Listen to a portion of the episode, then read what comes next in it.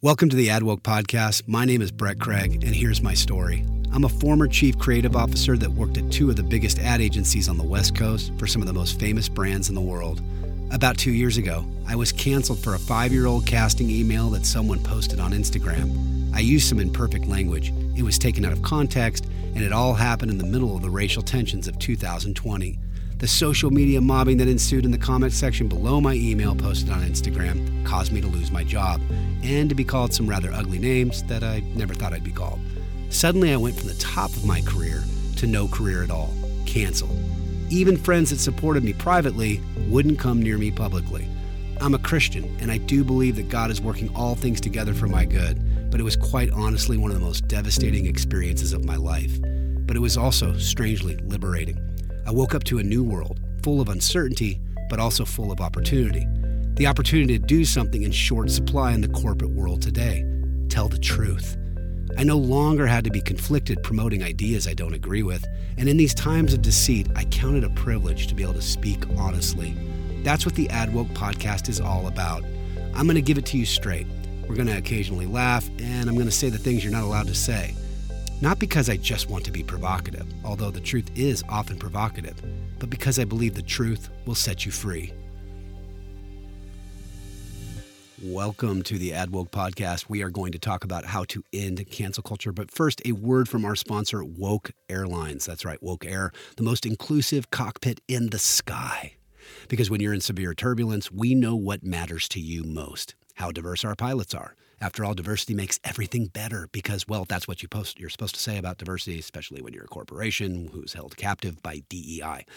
On woke air, leaning your seat back is considered a microaggression. Unless a white male is behind you, then it's all good. Fly with us and you'll discover that emotional safety comes first and actual safety comes last. On woke air, there is no first class. Everyone is equally miserable. And middle seats are only for white people because white privilege don't fly here. Not vaccinated? Not a problem. We offer in flight vaccinations and boosters. Masks are required even when eating, though, so that's for your safety. Woke air, fly the woke skies. All right, all right. Let's get into it now. And as usual, caveat I'm just kidding around. We have to be able to joke. We have to, have to be able to do it. All right, let's get into it. Well, today we are going to talk about how to end cancel culture. Now, I've talked a lot about diversity, equity, and inclusion, and I want to talk about a subject that is quite related to DEI, in my opinion, and that is cancel culture. Now, how is DEI, uh, diversity, equity, inclusion, related to cancel culture? Well, DEI teaches people to problematize language, to see race and gender bias everywhere, and to view the world through an oppressor slash oppressed lens. And all of that will ensure more people will be canceled in the future because DEI teaches people to get offended, micro offended, even, right? Micro offenses. And so people do get offended. And when people get offended, usually what can often follow is the cancellation of someone. Some blood has to be spilled for the offense, even if it's a five or 10 year old offense. It doesn't matter. And we hear so much about cancel culture. We know it's happening, it's real, of course, and the phenomenon seems to be growing exponentially, if you have not noticed. And I think of stories that once seemed rare, like I think of professors uh, Bret Weinstein and his wife Heather Heying of Evergreen College.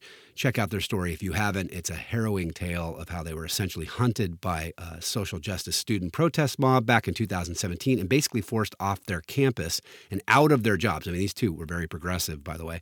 Uh, but because they wouldn't leave campus for a day of absence, as it was called at the time, where white people were asked to leave the campus to make space for people of color, which Brett and his wife Heather believed was racist, and they were right. So they didn't want to leave and protested uh, by not leaving. Uh, and of course, there was Jordan Peterson, who, if you know about him, he was attacked at University of Toronto because he refused to have his speech compelled by being forced to announce his personal preferred pronouns uh, or to use personal pronouns. Uh, and there's been plenty of pop culture examples of cancellations, like Chris Harrison on The Bachelor, or Piers Morgan, or Sharon Osbourne. There's so many canceled people, too many people, too many details to go over, but they were all canceled for various ridiculous reasons, usually for just having an unpopular opinion.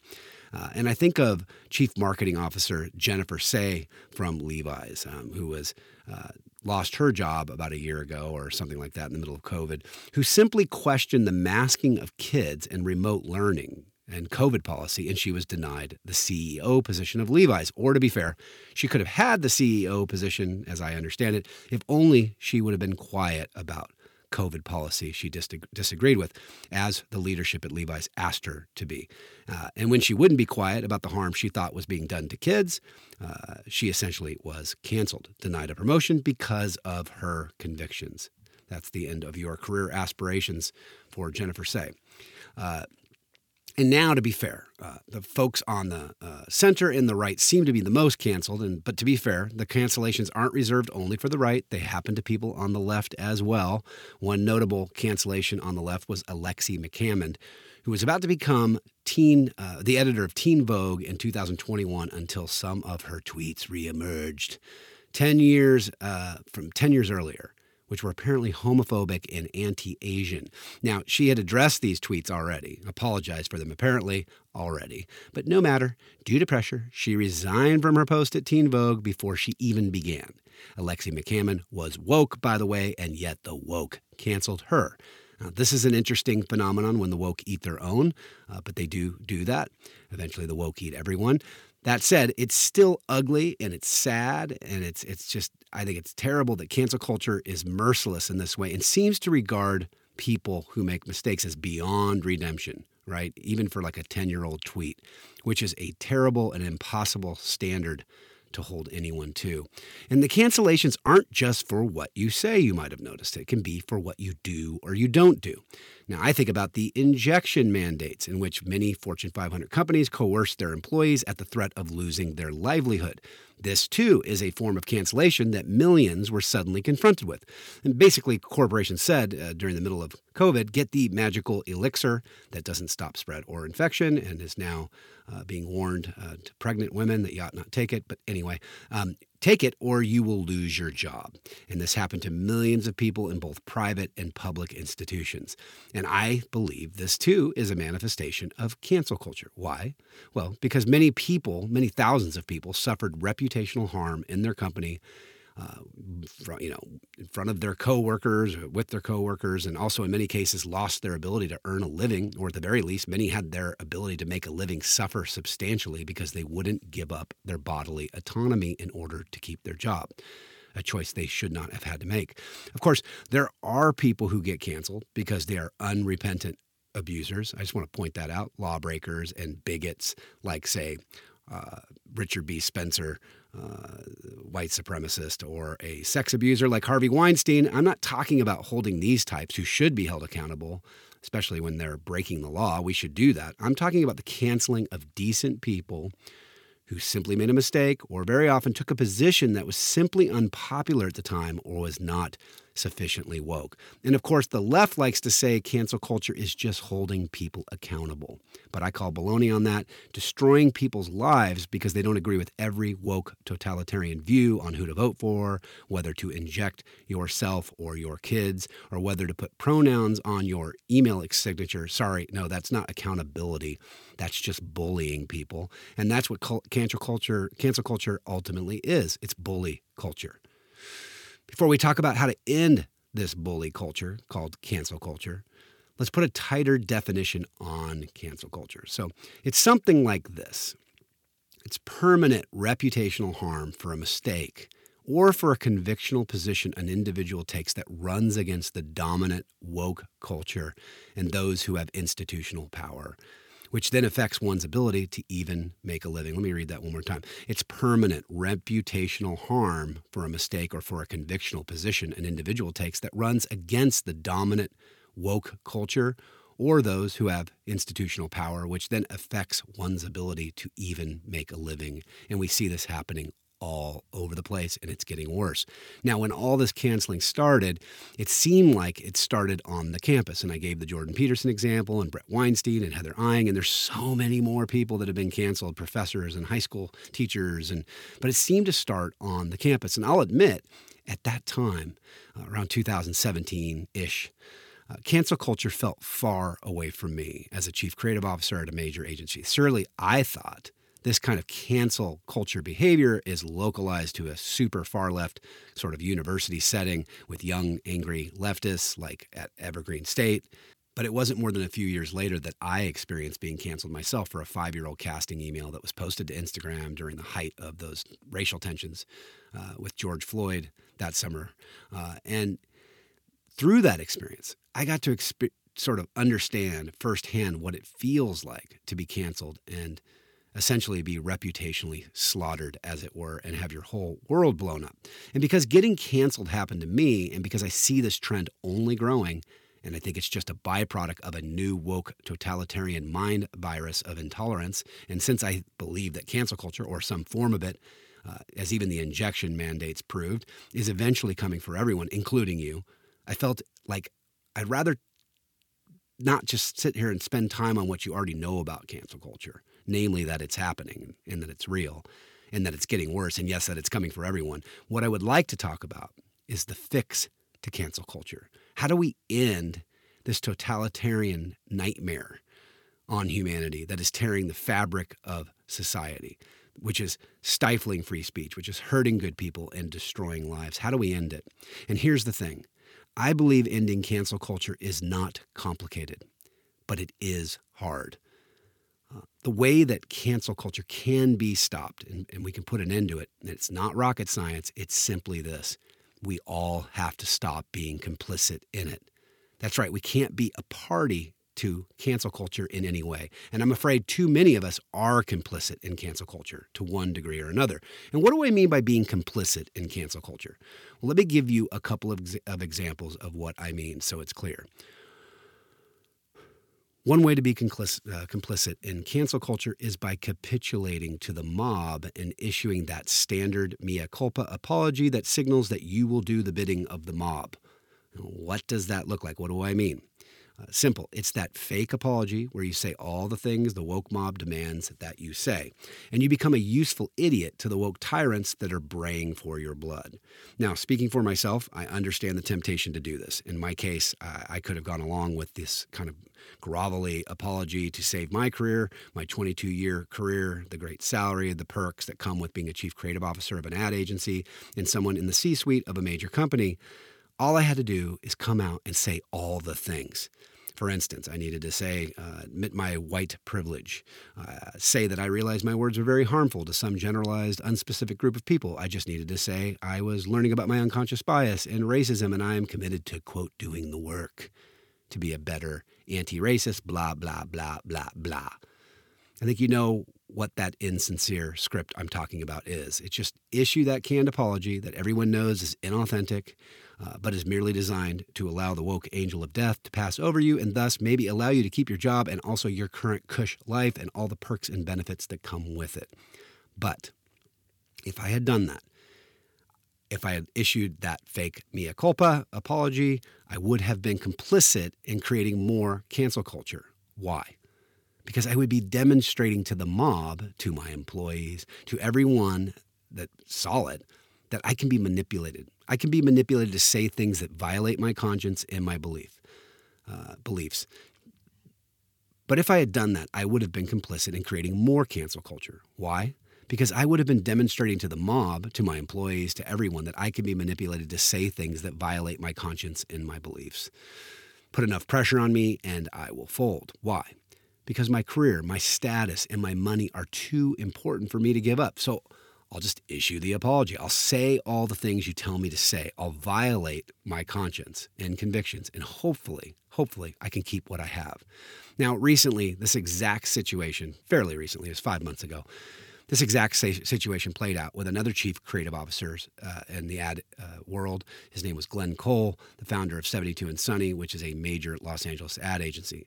Uh, now, I want to say Glenn Cole seems like a really nice guy from everything I can tell. So, this is not to pick on Glenn, but merely to elucidate a bit on how even the victims and targets of cancel culture can unintentionally propel cancel culture forward. So, a quick setup. Last spring, you might have seen this. I don't know, maybe if you're in the ad industry, you surely saw this. Glenn Cole, the founder of ad agency 72 and Sunny in Los Angeles, found himself in hot water because he criticized, with a post on LinkedIn, Will Smith for slapping Chris Rock at the Oscars. And I want to read to you what Glenn Cole said because it's impossible to understand the ridiculousness of all this or what I'm trying to say here without hearing what Glenn actually posted to LinkedIn five months ago. Uh, this is Glenn Cole's post uh, on LinkedIn. It said this. This is after Will Smith slapped Chris Rock. He posted this. Glenn Cole posted this. 24 hours later, I'm still reeling. This is what it looks like to normalize violence. Marketers spend days and careers trying to create indelible moments and images that move culture and normalize new behaviors. We know how hard it is. You can spend hundreds of millions of dollars and still fail. New Coke, Google Plus, Zune, Trump Steaks, the list is long, but this one sticks. It is indelible. During a night when so many other moments and images could have struck a universal chord, we got this one. What will come from it?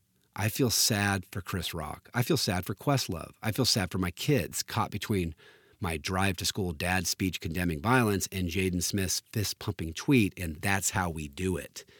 I feel sad for our culture. One of these men got a standing ovation but it was not the one publicly assaulted and humiliated. Nothing has been said yet to address the potential consequences of this normalization. There's no meaningful action to counterbalance it. There's no meaningful conversation around violence in our country. There's no meaningful conversation around Chris Rock's well being. Then he goes on to say, uh, I enjoy Will Smith's movies and shows and music.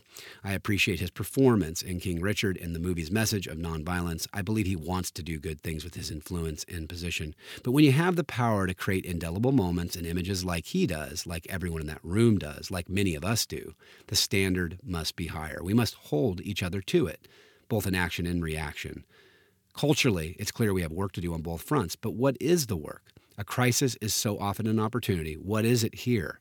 For those of us in the commercial arts and media arts, maybe we can start by encouraging a little less obsession on the indelible moments and images and a little more focus on the meaningful conversations and consequences.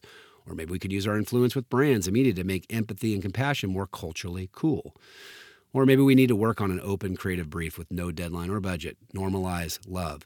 Let's create dope things, not duels of honor. Let's create or let's celebrate clever responses, not violent reactions. Let's get off the Joe Rogan supplements and get our SHIT together. Glenn. It was signed off with a little g, lowercase g. Now, let's put the Joe Rogan supplements jab aside at the end of Glenn's post there, which was Glenn's way of signaling to the ad community that he is not some toxically masculine right winger like, say, Joe Rogan. But we'll just leave that alone. Mainly, what I hear in Glenn Cole's post is just a concerned dad, a concerned American who really likes Will Smith because he even says so in there. Like most of us, he probably grew up watching him like I did, but was worried about what that moment at the Oscars signified about our culture. I think it's clear that Glenn Cole was bummed that his kids saw that slap, and he was right to be concerned about it. It was a terrible, embarrassing, and sad moment for everyone, including Will Smith, who issued an apology that only supports everything Glenn Cole said in his post. This was a terrible moment for Jada Pinkett Smith, for Will Smith, Chris Rock, the Oscars, and America.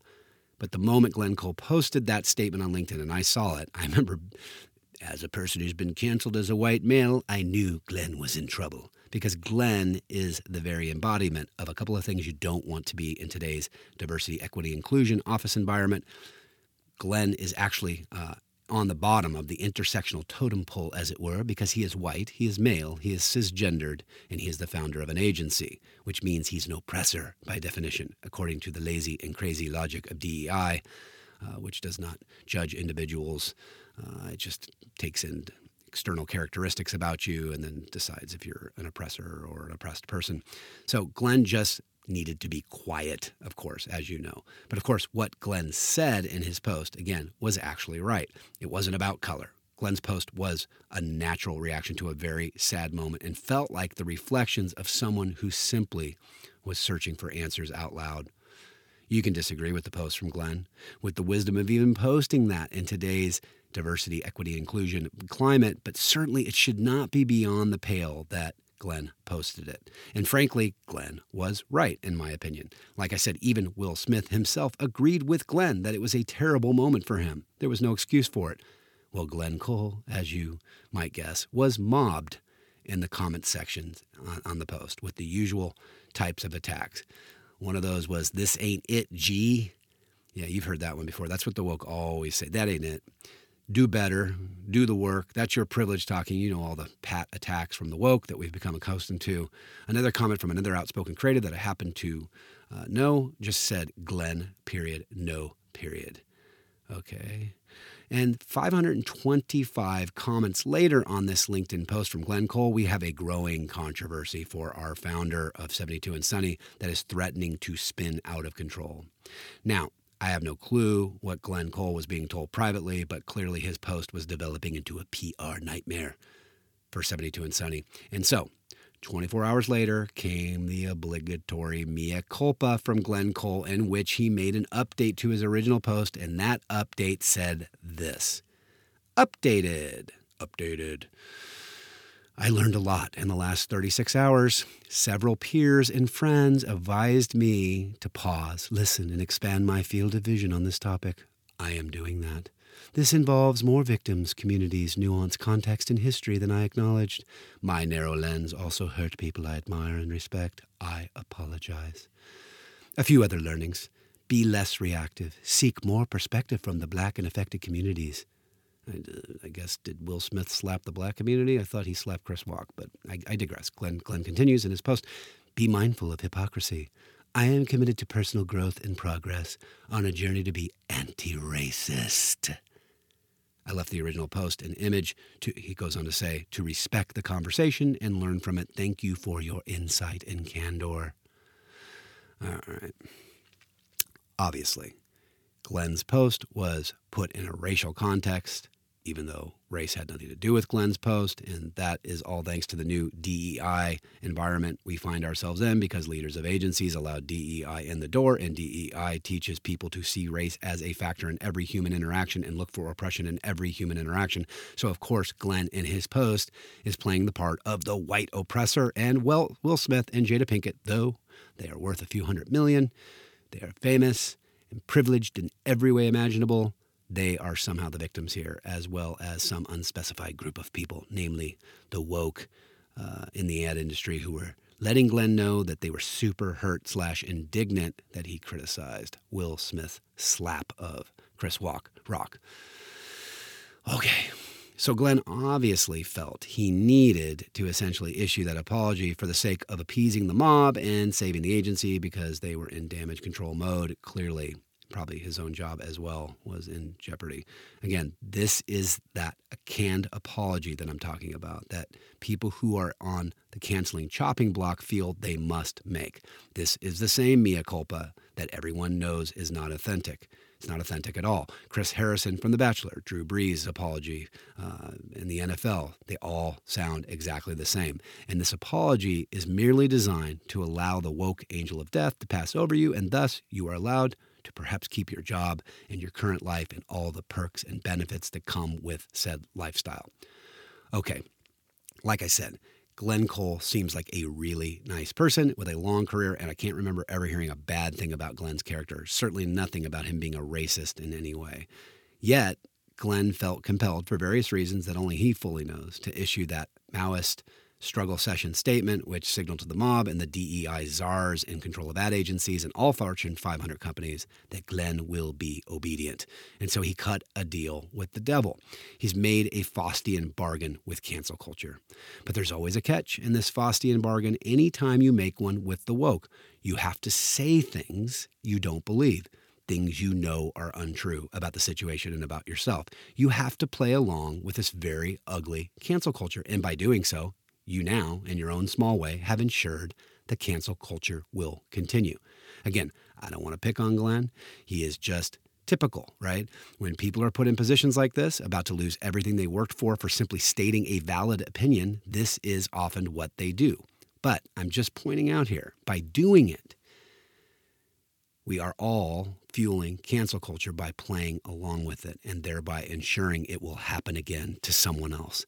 See, by playing along with the mob and admitting to things we don't really believe, we might uh, save our career in the short term, but we have lost our integrity by doing so. We have compromised on our convictions, convictions which are very often absolutely legitimate and within people's right to articulate without having to lose their livelihood. This is what I mean by complicity in cancel culture. Cancel culture in the ad industry got stronger after, after the Glenn Cole incident. Every ad industry leader took notice and took notes. And the note is this, especially if you're white and male, be quiet. Keep your head down. Don't comment on culture, particularly if a person of color of any kind is involved. Do what we tell you or risk losing everything.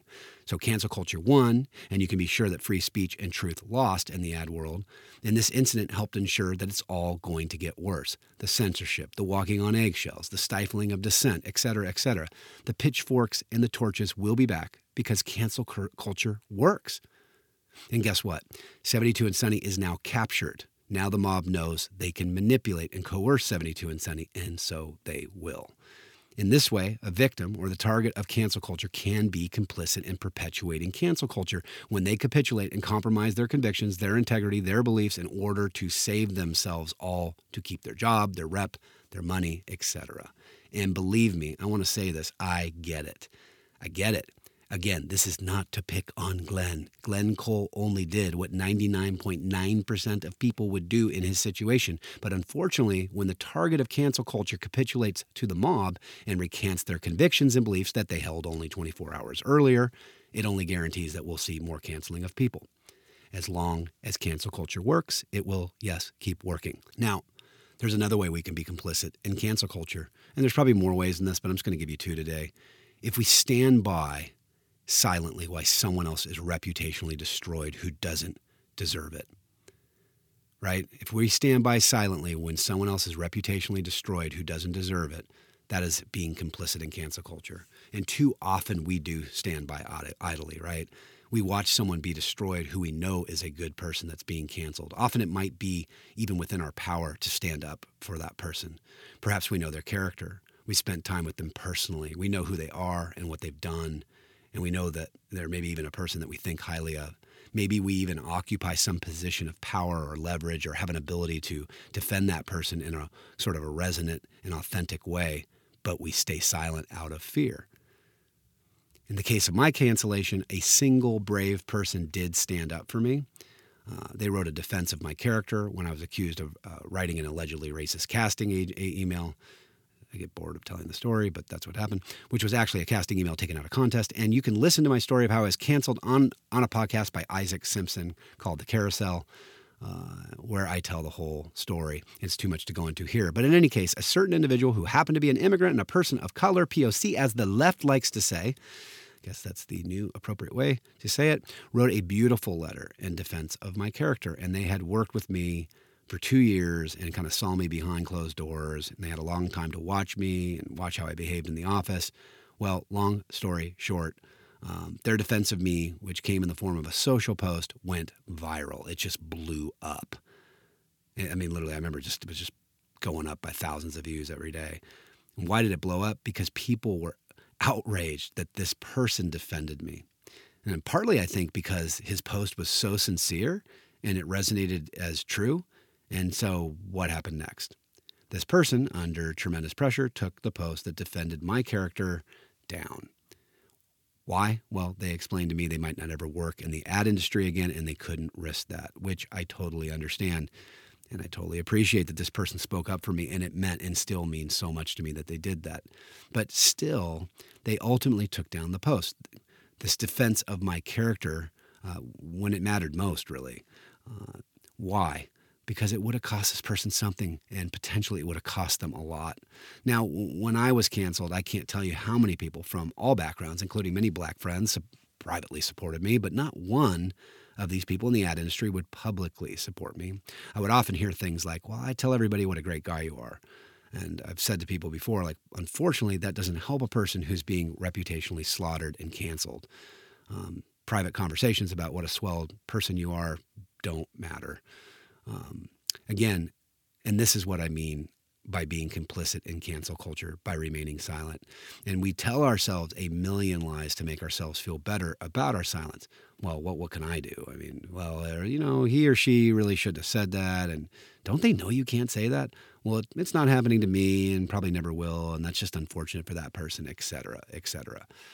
I'll give one more example of standing by in silence uh, when someone is being sort of canceled and uh, their livelihood is being threatened when it's in your power to do something.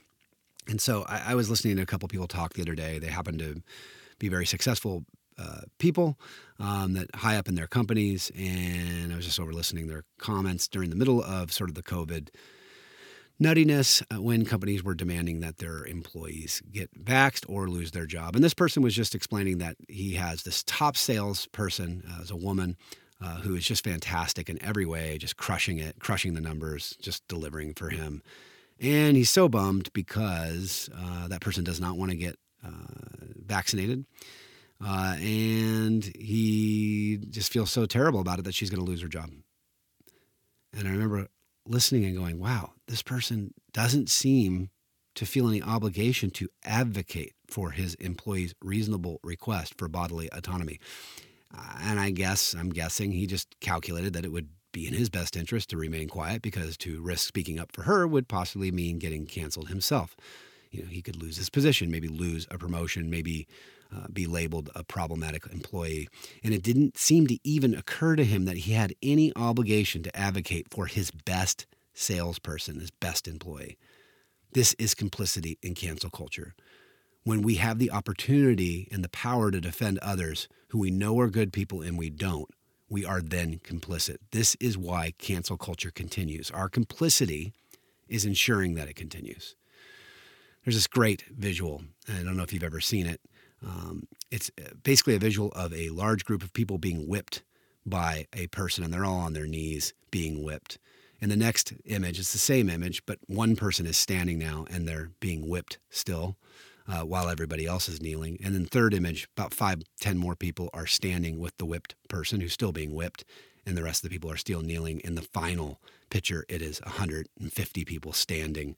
The man with the whip has put the whip down. Uh, I love that analogy for how we defeat cancel culture and totalitarianism so, the simple answer to ending cancel culture, which is destroying our society by destroying people's lives, destroying careers, people's ability to earn, which is leading to stifled speech, which is destroying honest communications, human relationships, and creating a climate of constant fear, is not to be complicit in it. Don't apologize for things you ought not apologize for. That is not humility, by the way. That's false humility. That's only being done in order to save yourself. Issuing fake apologies is ultimately just a form of lying, and it only affirms the broken moral universe of cancel culture. And we can't sit by, none of us can, and I'm including myself in this, by the way, when our friends, coworkers, etc., are destroyed when it's in our power to speak up for someone. That blood is on our hands when we allow that to happen. And it's foolish to think that we will escape cancel culture if we're willing to be complicit in it by being silent. Why would anybody speak up for you if you wouldn't speak up for them? Cancel culture counts on the silence of good and decent people, just like bullies count on the silence and complicity of good and decent people who stand by and watch as they bully weaker people. As long as no one will stand up to the bully, or in our case, cancel culture, then it ensures that this sick culture of personal destruction will continue. So, as I said, the solution to cancel culture is not complicated. We can't be complicit in bowing to it when it comes for us, and we can't stand by silently as it comes for our neighbor. And that's why I said ending cancel culture is not complicated, but it is hard. And here's the hard part the hard part of it all is that we must be willing, and this is key, to pay a price for not being complicit in cancel culture, not going along with the crowd. This is what is so hard about ending cancel culture. And I just want to flesh this out a bit more. After being canceled myself and really having a hard time, uh, or having a lot of time, actually not a hard time, a hard and long time, to reflect on how cancel culture works from a social standpoint and to think about why cancel culture seems to be only growing and getting worse. This verse from the Bible took on new meaning for me. And it's Jesus talking here, and it's Luke 17 33. Uh, Jesus says this He says, Whoever tries to save their life will lose it, and whoever loses their life will save it. And you're thinking, Brett, what are you talking about? What does this have to do with cancel culture? And good question. Now, admittedly, here, I just want to be clear Jesus is not talking about cancel culture, obviously. He's referring to what it takes to follow him. And he's referencing the idea that to be a follower of Christ is to lose your life because he requires that you lay down your life just as he did uh, your wants, your desires, your goals, and pursue His goals, His desires, His wants for your life. Uh, and bizarrely, in God's economy, via this exchange, while you might lose your life, right, you're going to have to put your material kind of the life you thought you were going to have in this world kind of aside. Uh, you'll lose that life. You're going to gain true life here and in the afterlife to come. And that's what Jesus is actually talking about here. But I think there's also a very practical application in those words to cancel culture regarding this idea of trying to save your life only to lose it. When we're complicit in cancel culture, we're complicit because we're trying to preserve our life right? That's what's underneath this our status, our job, our money, our lifestyle. I mean, if we're honest, that is what is motivating our capitulation, our silence in the face of cancel culture. We're afraid of what we're going to lose. And this is totally understandable. We are human, right? I am human. You are human. Our flesh is weak. We understandably worry about how we're going to go feed ourselves, our kids.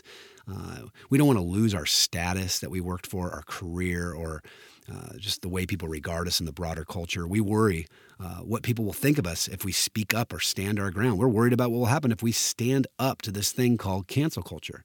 So, most often, what do we do? We become complicit in cancel culture because we want to save our current life. But remember what Jesus said whoever tries to save their life will lose it. Again, how is that relevant to cancel culture? When we're complicit in cancel culture by capitulating to the demands of the woke mob or by silently standing by while others are destroyed, especially when it's in our power to defend someone.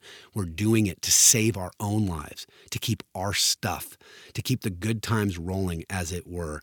But Jesus' observation is so insightful and powerful because while we may save our life by doing that, in another way, we've now lost our life. We've lost a life of meaning, a life of integrity, a life of conviction. And ironically, we've often lost something else. We've lost the respect of others because people now know our silence and our capitulation can be bought for a price. Though we might have preserved our material lifestyle in this exchange, in essence, we've lost our soul. And we've helped move the world a little closer to hell, as Jordan Peterson often likes to say. So, in that sense, by trying to save our life, in being complicit in cancel culture, we've lost our life. And what I mean is, we've lost that best version of our life, which is living in the truth. Instead, we've violated our conscience. We've gone along with the crowd.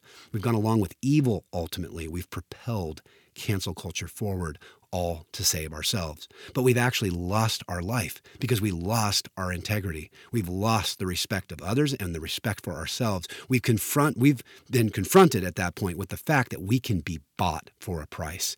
Because uh, a fulfilling life, and I really believe this, is a life in which we stood for something and lived for something more than our things, our status, our money, and our stuff, right?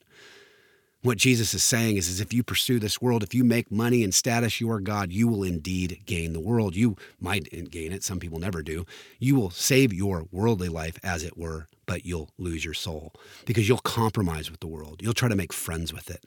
I think it's interesting that Jesus also says that we can't serve money and God. We'll either serve one or the other, but we can't serve both. And even that comes home to me in this uh, conversation we're having about cancel culture because ultimately it's money and things and preservation of our lifestyle that is driving our decision making. So, up front, I said stopping cancel culture is not complicated, but it is hard. Because to stop cancel culture, we all have to be willing to pay a price. We have to be willing to lose valuable things, status, money, a promotion. Our lifestyle might well be affected, right, if we stand up to cancel culture. And I never knew how deep this truth was until my moment came. And that moment is coming to you. And it likely already has. And many more moments of truth are coming where you can try to save your life by going along with the herd, the cancel culture mob, capitulate, even though you know it's wrong. And if you do, you can save your current life but you forfeit your conscience and perhaps ultimately your soul.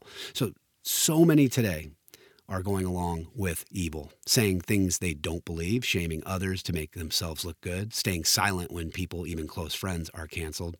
They're not especially bad people, I don't think. They're just people, right? They're just simply trying to save their life. I get it. Uh, we all can and do succumb to this pressure at times. Jesus asked this question. It's another profound question, uh, or profound uh, kind of rhetorical question. What good is it for someone to gain the whole world yet forfeit their soul? You gained all the material delights of the world, he's saying, but at the price of your soul.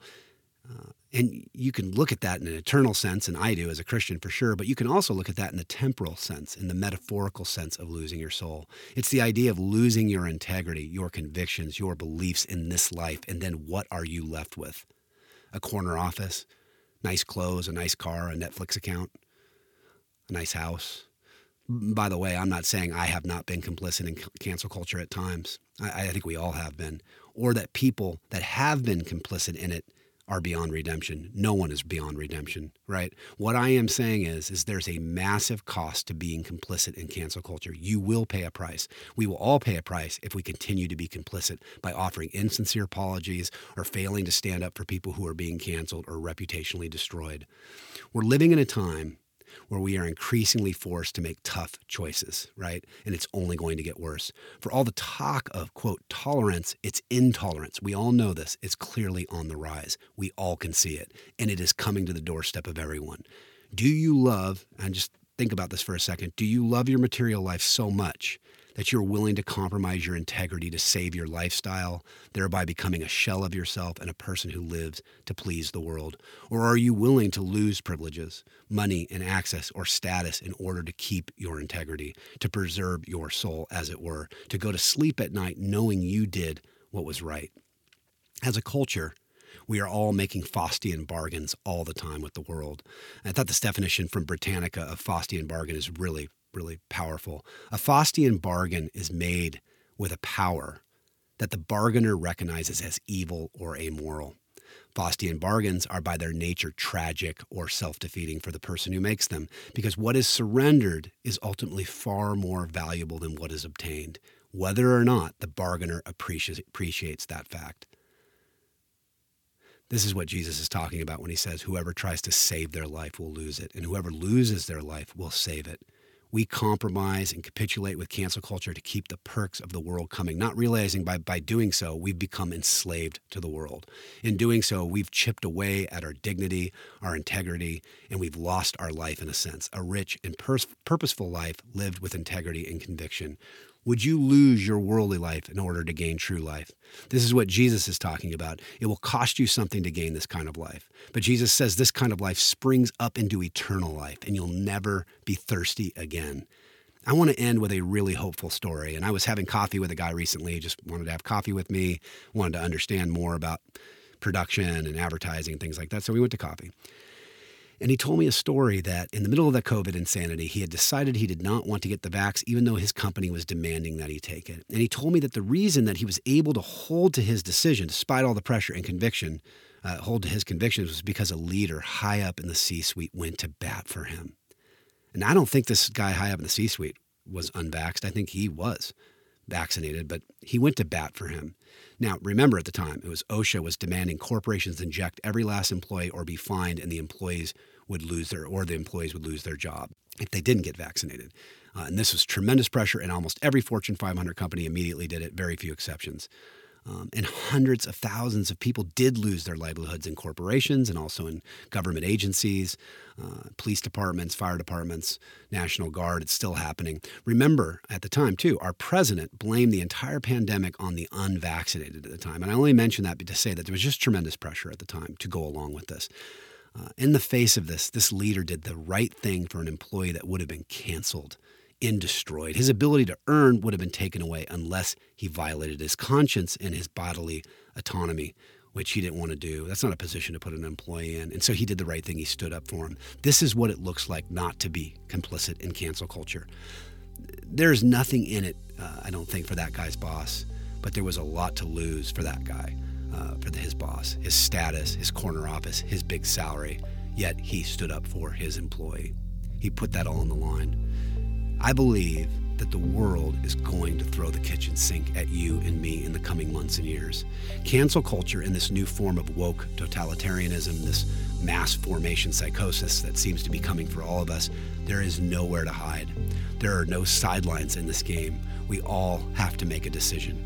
And our decision will determine who we're going to be. What will you do in the face of this coming trial? The woke, state enforced totalitarianism won't broker a deal with you it will demand that you capitulate, that you compromise. And like Satan, who tempted Jesus by offering him the world if he would only kneel to him, that Faustian bargain will be offered to you. I invite you to lose your life and follow Christ in order to save your life. This world, it's passing away. You can see it coming undone right now. It's not worth trying to hold on to this at the cost of your soul. So, how do we end cancel culture? By bravely standing up to it, knowing it will cost us something. That's the key, right? We stand up knowing it will cost us something, maybe something even dear to us. Each of us, in our own way and our own time, we're going to be tested, but stand up we must. We can't make friends with cancel culture thinking we'll escape because no one will ultimately escape. We can't capitulate and abase ourselves by falsely agreeing to cancel culture's terms in order to be reinstated in polite society. We can't be silent when others are reputationally destroyed, when we have the power to defend them, or at least try, or we will lose our integrity, our country, our very lives, ironically, by trying to save our life. Thanks for joining the AdWoke podcast. Hang in there, and until next time, remember, you're not crazy, they are.